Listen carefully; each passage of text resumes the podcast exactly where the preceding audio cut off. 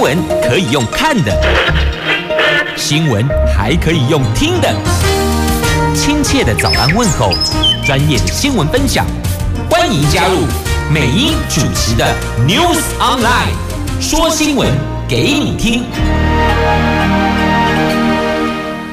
亲爱的朋友，台港后打开后，大家好，欢迎您再度锁定收听 News Online，我是美英，我是谢美英。昨天天摇地动，花东地区造成了一死八十三伤，还有因为地震造成了楼房坍塌、桥梁断裂、火车出轨。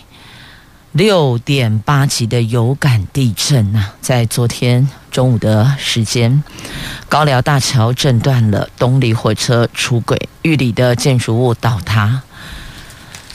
天佑台湾呐、经济日报头版头提的是跟财经相关的新闻，谈的跟护国神山台积电有关了。那么这些新闻内容，我们稍后先。关注天气概况，再带您聚焦详细头版头。今天北北桃白天温度介于二十四度到三十二度，竹竹苗二十三度到三十二度。那么落差在于哦，台北、新北、桃园白天有降雨的机会，而新竹县市苗栗则是阳光露脸的晴朗好天气。好，那么在进入。四大报的这两则头版头条新闻之前，先送上这一首歌曲《手牵手，天佑台湾》呐。这最新更新死伤人数，一死一百四十三伤。今天所看到报纸登载的数字是，截至昨天晚上八点，一死八十三伤。那现在。受伤的人员增加到一百四十三人，因为数百人受困，连夜陆续的救出一些人员，送往医院做后续的这个伤口的包扎处理哦。昨天中午的两点四十四分，台东县池上乡发生了规模六点八的浅层地震，撼动全台湾，华东地区受创最严重，一死。一百四十三伤，还有数百人受困在山上。这个是从二零一八年花莲地震之后，对台湾影响最大的地震。前天晚上，国人才经历台东六点四的强震，昨天下午。的六点八地震威力更强，气象局说，昨天的地震才是主震，主震前发生七十三次的前震，这个算是相当的罕见。等于说，地震发生前叫前震，前面的前地震的震，那地震发生之后就主震发生之后的是余震。这样子做分野，所以有前震、主震跟余震。那九一八台东大地震指的就昨天九月十八号，九一八地震深度只有七公里，临近震央的花东地区天摇地动，台东池上震度六强，花莲玉里六弱，富里五强，那造成房屋坍塌、桥梁断毁。路面隆起，或是有落石阻断了交通。玉里镇大鱼里有一间水泥预拌厂，有一名六十九岁的工作人员，地震的时候刚好进入集成器拆卸工作，遭到重机器压伤，当场失去意识，送医抢救，一度恢复心跳，转院途中还是伤重不只，是。这次九一八台东大震第一位的罹难者，晚上东部余震不断，居民入夜根本就不敢进屋里休息，纷纷到户外休息避难。花莲县政府宣布，玉里、卓溪、富里这三乡镇今天停班停课，台东今天也有五个乡镇停班停课。在前天晚上九点四十一分的时候，关山六点四有感地震，气象局原来以为前天晚上是主震，但是昨天发生池上的六点八地震后，做了一个说明调整，关山只能算是前震，真正主震在池上。主震发生之前有大概七十起的前震，而这样的一个状况确确实实很少见。那地震测报中心说，地震成因是受到菲律宾板块和欧亚板块相互挤压，在应用力作用下断层破裂错动，才产生地震。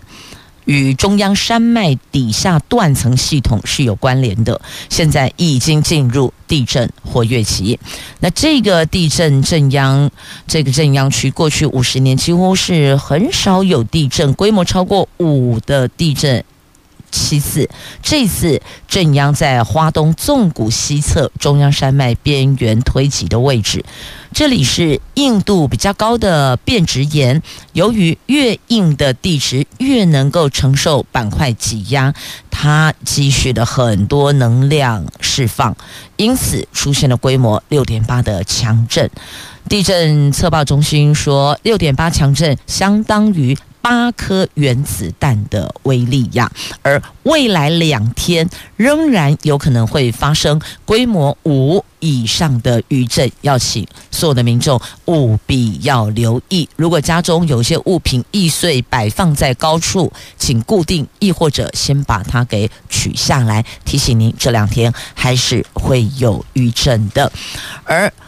昨天发生的九一八台东大震，造成了玉里高寮大桥、玉长大桥、伦天大桥、长富大桥、立山山里一号桥等有多条桥梁因为断裂，又或者出现了裂痕而影响了交通，所以进行紧急封闭抢修啊。那么也因为本来有一些居民的捷径没了。那现在要过条河得多绕半个小时啊！那地震剧烈摇晃，也把火车震到倾斜。富里东里车站的月台雨棚掉落水泥块，造成了自强号有六节车厢向山侧倾斜。经过台铁人员紧急疏散离开车厢，还有月台区二十名原来在车厢内的旅客。安全疏散。那东里到东竹间铁路中段，台铁启动了公路接驳。那在玉里镇赤科山瓦拉米步道，还有富里乡的六十石山，因为山崩落阻断了交通，落石就横躺在路面，有七百多个人因此受困在山上。目前人员平安，正等道路修通之后脱困下山。还有多处的民房校舍受损，有数百户停水停电，高压电线杆折断，有许多的灾情陆续传出。那花莲县政府昨天下午三点十分开设一级应变中心，目前在原乡商旅、玉里镇公所、中正堂，还有瓦拉米客栈这三处开设收容。所安置受灾的民众，那总统也只是全力投入救灾，特搜队也前往加入救援的行列，同时也调度跨部会资源。今天苏贞昌院长会到现场看灾，总统做出了四点指示，第一个是。调度跨部会救灾资源人力，全力投入救灾。国军、内政部特搜队都已经到现场，各县市的特搜也都准备完成，随时可以前往支援救灾。那也因为余震不断，所以要求卫福部要协助花东地方政府进行收容所的整备，同时要进行物资调度，随时提供民众必要的协助。那再来。还有地方水电供应和交通运输，因为这样受到严重的影响，所以经济部、交通部跟地方政府共同协力，持续的加强巡查关键基础设施，包括最重要的桥梁、公路、水电、卫生管线等等，也针对各地的灾损，各部会协助尽快完成调查，最快速度回报抢修，尽速恢复正常的运作。第四点，这几天可能还是会有余震，请所有国人提高警觉，避免不必要的山区活动，确保人身的安全。那今天上午，苏贞昌院长会和内政部长徐国勇、交通部长王国材到现场看灾，同时院长指示协助地方政府善尽后续照护，给灾民最大照顾，中央全力支持所需要的经费。那昨天地震发生之后，中央先动员消防署特搜队前往花莲支援，空勤总队第一时间也调度了台中、高雄、台东的黑鹰，还有重型黑鹰直升机，总共四架，取直线最短距离，直接翻越中央山脉。载运救难人员还有物资前往，再去帮忙。陆军昨天下午也派兵赶赴玉里协助救灾。陆军司令徐衍璞也到花东坐镇。那到这里真的要谢谢全体国人，无论您是在国防部，亦或者是在地方政府，亦或者您是警消特搜。还有我们许多的民间的义消、义警等等，投入现场指挥交通救灾、协助清理复原，在这里都要说声谢谢您，辛苦了，天佑台湾呐、来继续，我们关心昨天发生的九一八台东大地震。这台东连续强震，民众很担心后续的余震，而且这后续会不会还有类似的主震啊？成大地球科学系的教授饶瑞军说，从地震一路往北发展的情况来分析，余震可能发生在花莲玉里，而这次发生强震地点是一个过去。比较没有被研究到的断层，迦南地区会是下一个可能发生大地震的地方。他呼吁政府应该投入更多的关注。为什么他特别点名迦南地区呢？他说。主要是嘉南累积地震能量速率是最快的，在台南以南到屏东，地表长期有缓慢能量的释放，但是台南以北却都没有。而北桃竹北就指双北哦，桃桃园竹新竹，而北桃竹北北桃还有。新竹一带累积能量的速率相对是慢的，中部过去又曾经发生过九二一大地震，所以短期之内再发生大地震的机会因此降低。那东部虽然也有大地震的可能，但是台湾人口集中在西部，一旦发生地震灾害，西部一定比东部还要严重啊！所以这是学者所提出的示警哦，能量累积最快，所以下一个大地震，他指出非常有可能会发生在迦南地区。那我们今年已经发生八次规模六点零以上的地震，气象局说我们进入了地震活跃期。不过，气象局地震测报中心的前主任郭凯文说，能量正常释放之后。隔年大地震通常不会超过三个，明年可望地静人安，地土地的地静安静的静，人员的人平安的安，地静人安。那根据过往的统计观察。频繁发生大地震，隔年规模六点零以上的地震通常都会降到三个以下，不会连续两年都很活跃。譬如说，两千年。三个，一九五二年一个，一九七三年和一九九三年都各两个。因为能量正常释放之后，隔年就会地静人安。虽然无法排除任何发生状况，但明年状况应该可以相对比较。乐观看待在地震这个部分哦。那中央大学地球科学系的教授严宏源也认为不用过度的担心。他推测，目前余震往海岸山脉推动，因为这些地方的地质本来就比较破碎，但两天之内仍然容易发生规模五以上的余震，所以还是吁请国人要注意。那现在。发生了这陆续的，从前天晚上到昨天中午，所以这百年能量前天被触动了，是时候要关注中央山脉断层的威胁，因为长期被忽略了。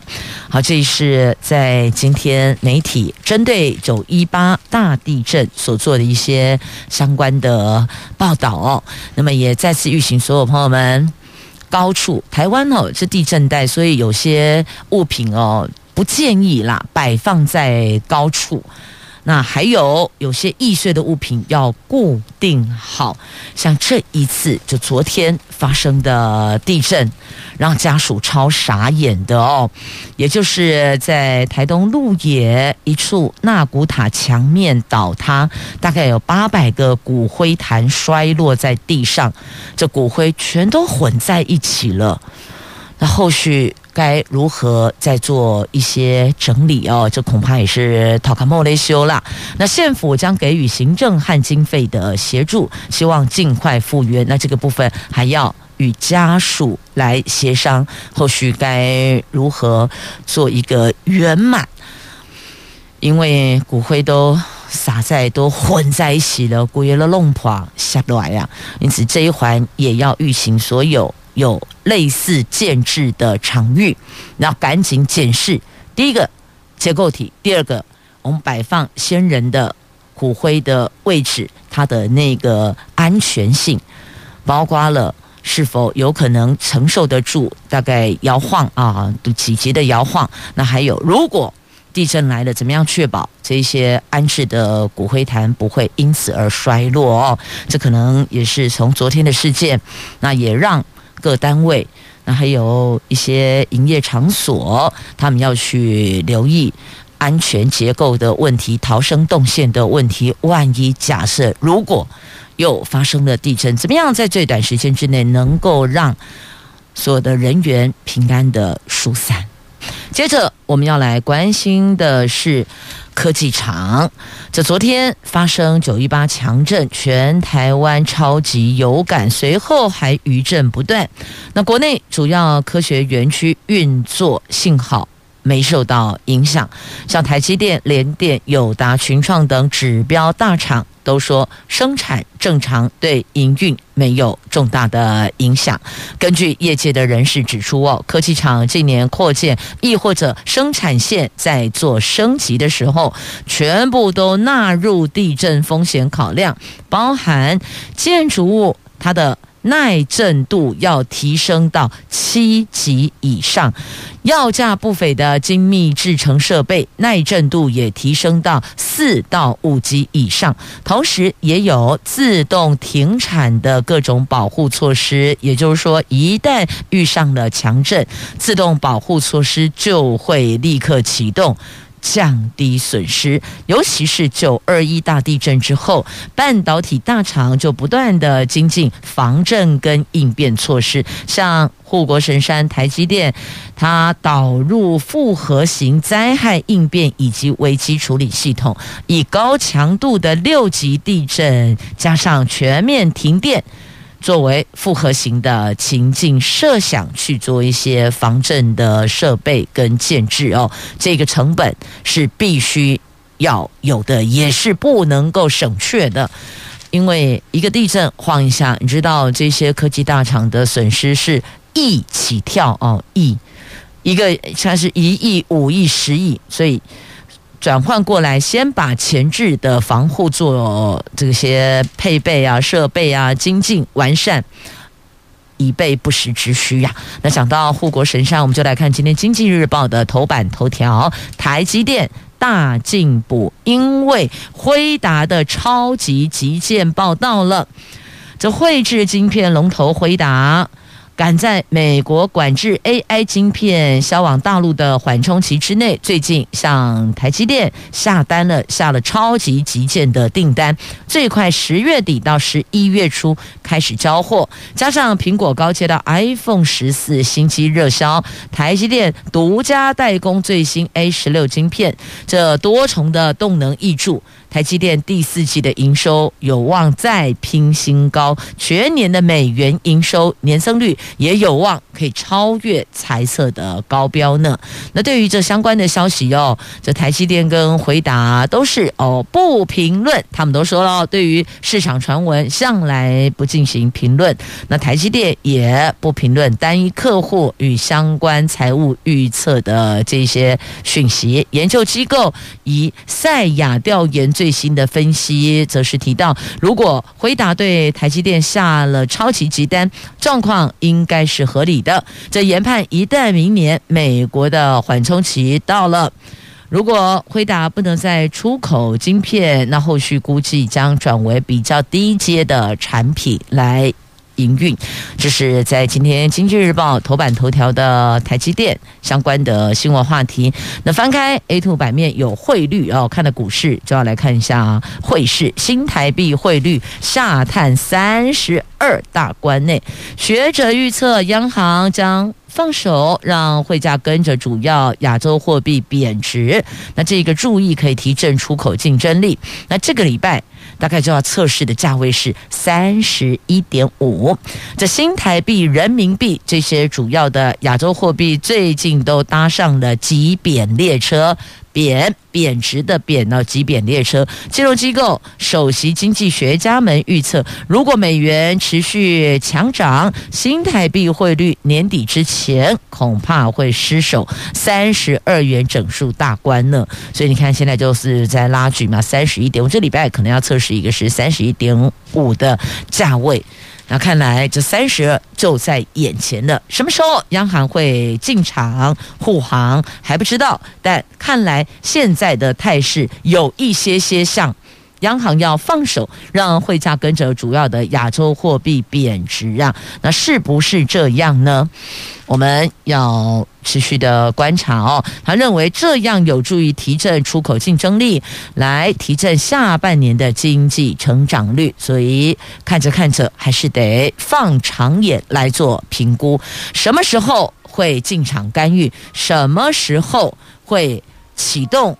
要看央行总裁后续的一个评估哦。那么最近如果有一些朋友可能在。思考是不是要买进，亦或者把手上的一些外币卖掉，可能你还是得要评估一下它的走势呀。持续来关注跟财经相关的，今年预估可能升息会落在二点五码，房贷利率将突破百分之二。所以，如果现在还在清还房贷的朋友们，您大概要注意一下，那个利息会在往上增加。那今年预估升息二点五码，今年也差不多快要。到年底，现在九月中下旬了，转眼十、十一、十二，所以明年的状况如何还不可知。但现在知道是劳保潜藏负债达到十点八兆啊！这精算结果出炉了，一年暴增五千三百亿元。现在人口老化问题、少子化效应问题，让收支。严重失衡，这劳保潜藏负债就像滚雪球一样，是越滚越大颗啊！去年，呃，以对二零二一年，今年二二了哈，二零二一年劳保局去年的这个年底作为基准，精算未来五十年应该要给付的现值是十一点六七兆元，扣除。已经提存责任准备金的八千五百零六亿元，没有提存的金额，也就是潜藏负债高达十点八二兆。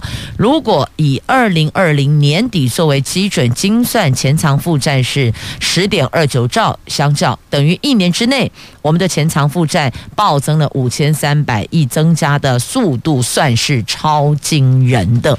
现在也在担忧这样的一个收支失衡，后续会不会有其他？的影响呢？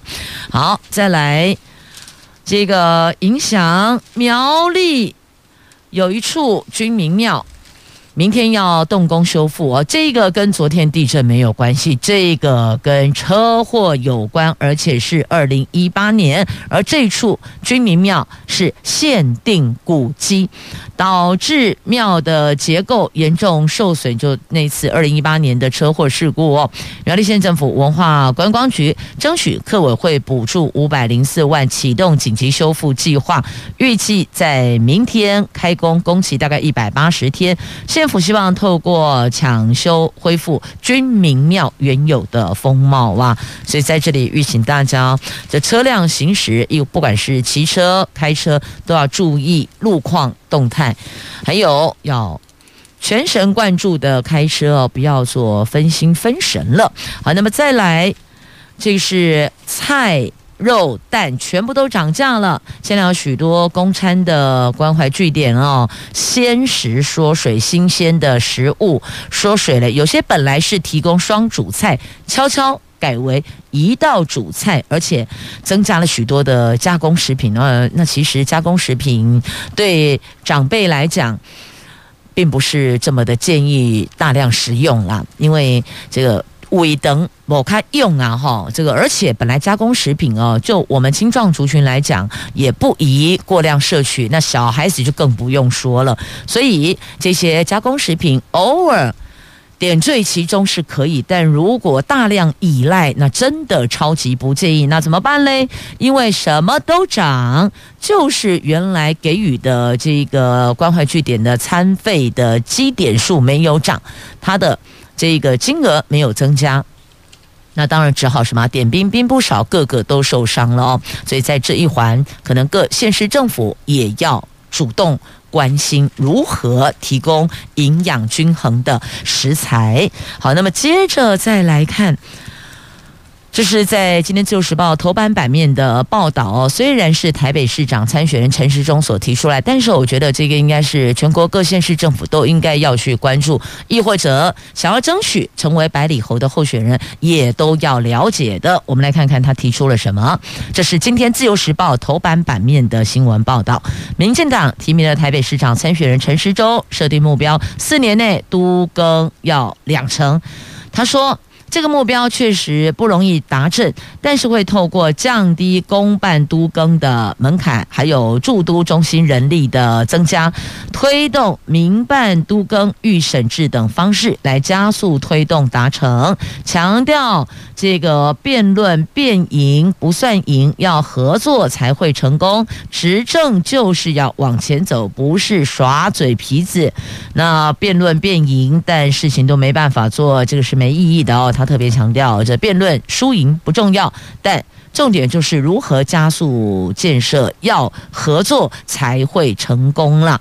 那么也因为昨天的地震，那台北市是没有传出重大灾情，但是也凸显了危老都更迫在眉睫。所以这个危老都更不是只有台北市啊，各位听众朋友们，桃园、新竹、苗栗、新北同样也都有相同的这些。有些年代比较久远的建筑物，那要考量的就是结构体安全性的问题，还有一个就是管线管路的问题呀。好，再拉回来，这个陈时中所提出的哦，这个如何加速公办都更，就是调降门槛。好，大伙儿可以参考看看啦。那么在民办都更上，因为推动时长会因为行政程序繁琐，导致。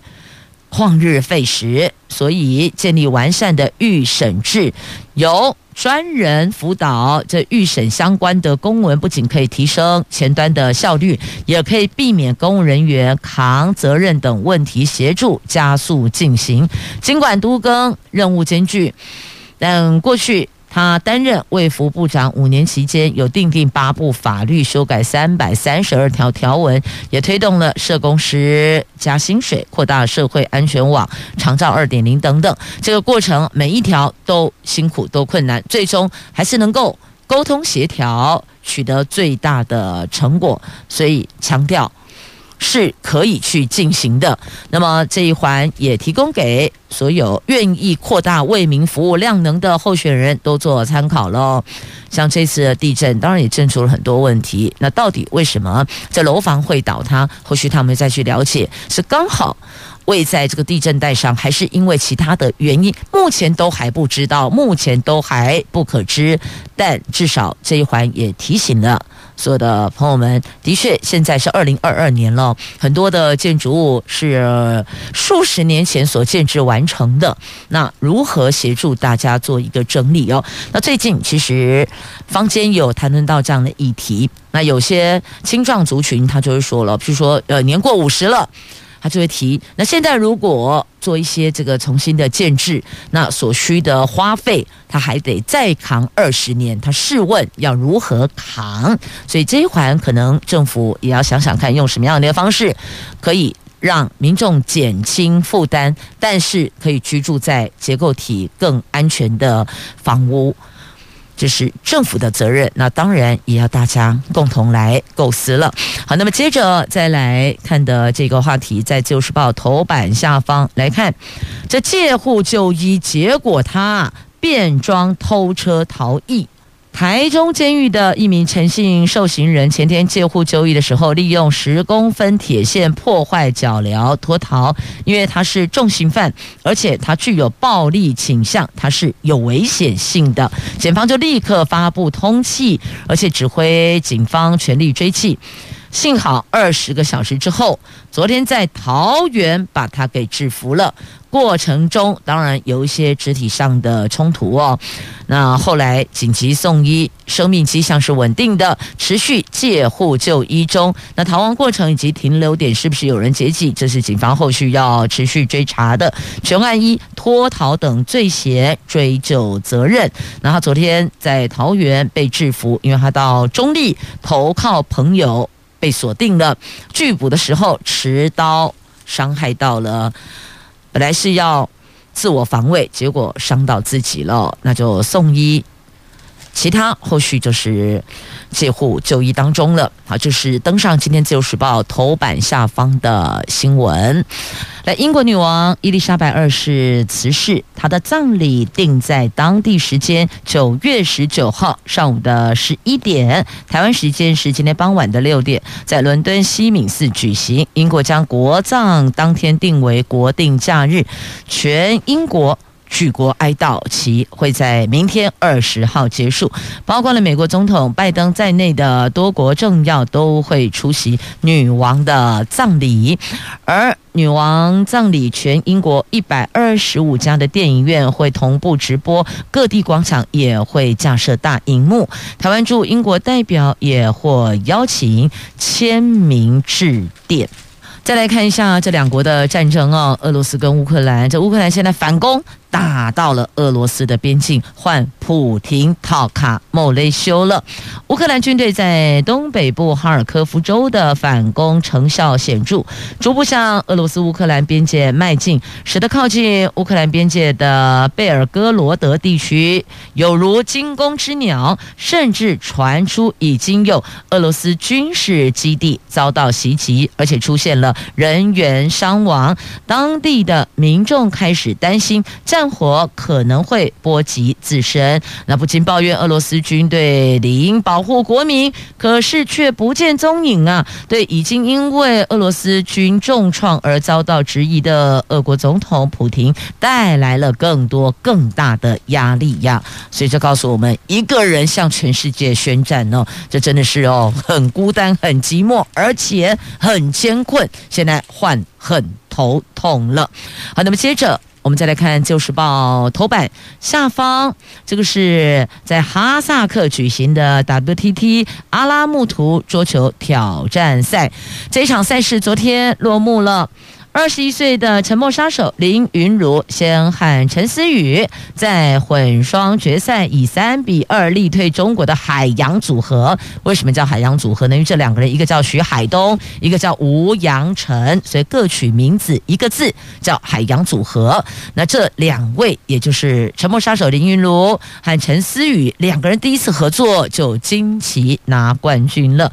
那晚上的赛事，林昀儒在和老搭档廖振廷携手以三比二逆转瑞典组合法尔克跟卡尔伯格，他们收下两个人今年第一座的男双冠军。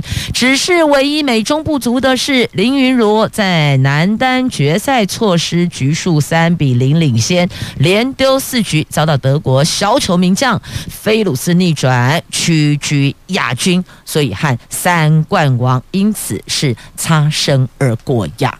好，接着再来看一下，这昨天地震在桃园有一处才刚刚将灯光装设完成的球场天花板应声震塌呀。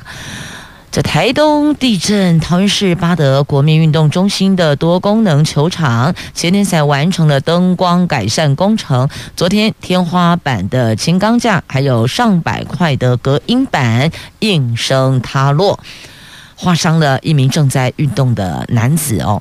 那么，和新竹球场。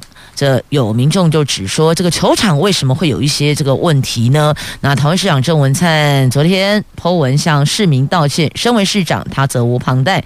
这次事件造成了市民朋友的惊慌。他要求各单位随时做好戒备，因为未来两三天也许会有余震，而且也要进行工程的总体检呐。那当然，对此，因为现在正值选举期，那国民党桃园市长参选人张善政说，他要求桃园市政府对所有的有安全疑虑的或者是老旧的公共工程，要进行结构安全与耐震的体检。最短时间内公布。那民众党市长参选人赖香伶说，施工单位应该尽速调查，让市民有安全的运动空间呐。那这处运动中心的粉丝专业在前天才贴出了五楼羽球灯完成，邀民众可以进来使用球场，也不过才半天时间呐。吓坏了哦！有网友就吐槽说：“我还以为正央在桃园呢。”那也有人提说：“到底哦，这是怎么回事哦？”那必须进行工程总体的整体的总体检哦，所有的工程结构的整体的总体检。那郑文灿也向大家深深道歉。他第一时间赶赴现场，责成体育局、公务局检视运动中心的装潢工程是否牢靠，结构是否安全，而且请专业技师鉴定原因，完成修复。那现在当下最快的、最迫切的就是要修复，然后再来了解一下事发的这个原因到底环节出在哪里，也希望。不要在其他的运动场域发生相同的事情。那当然，该检讨、该追究责任的也不能规避，也要面对。好，这是昨天从台东大地震到桃园也有这运动球场的天花板震塌的事件哦，也一并提供给大家在今天的媒体所做的新闻报道，也再次呼吁。仍有余震，小心防范。同时也谢谢朋友们收听今天的节目，我们明天空中再会了。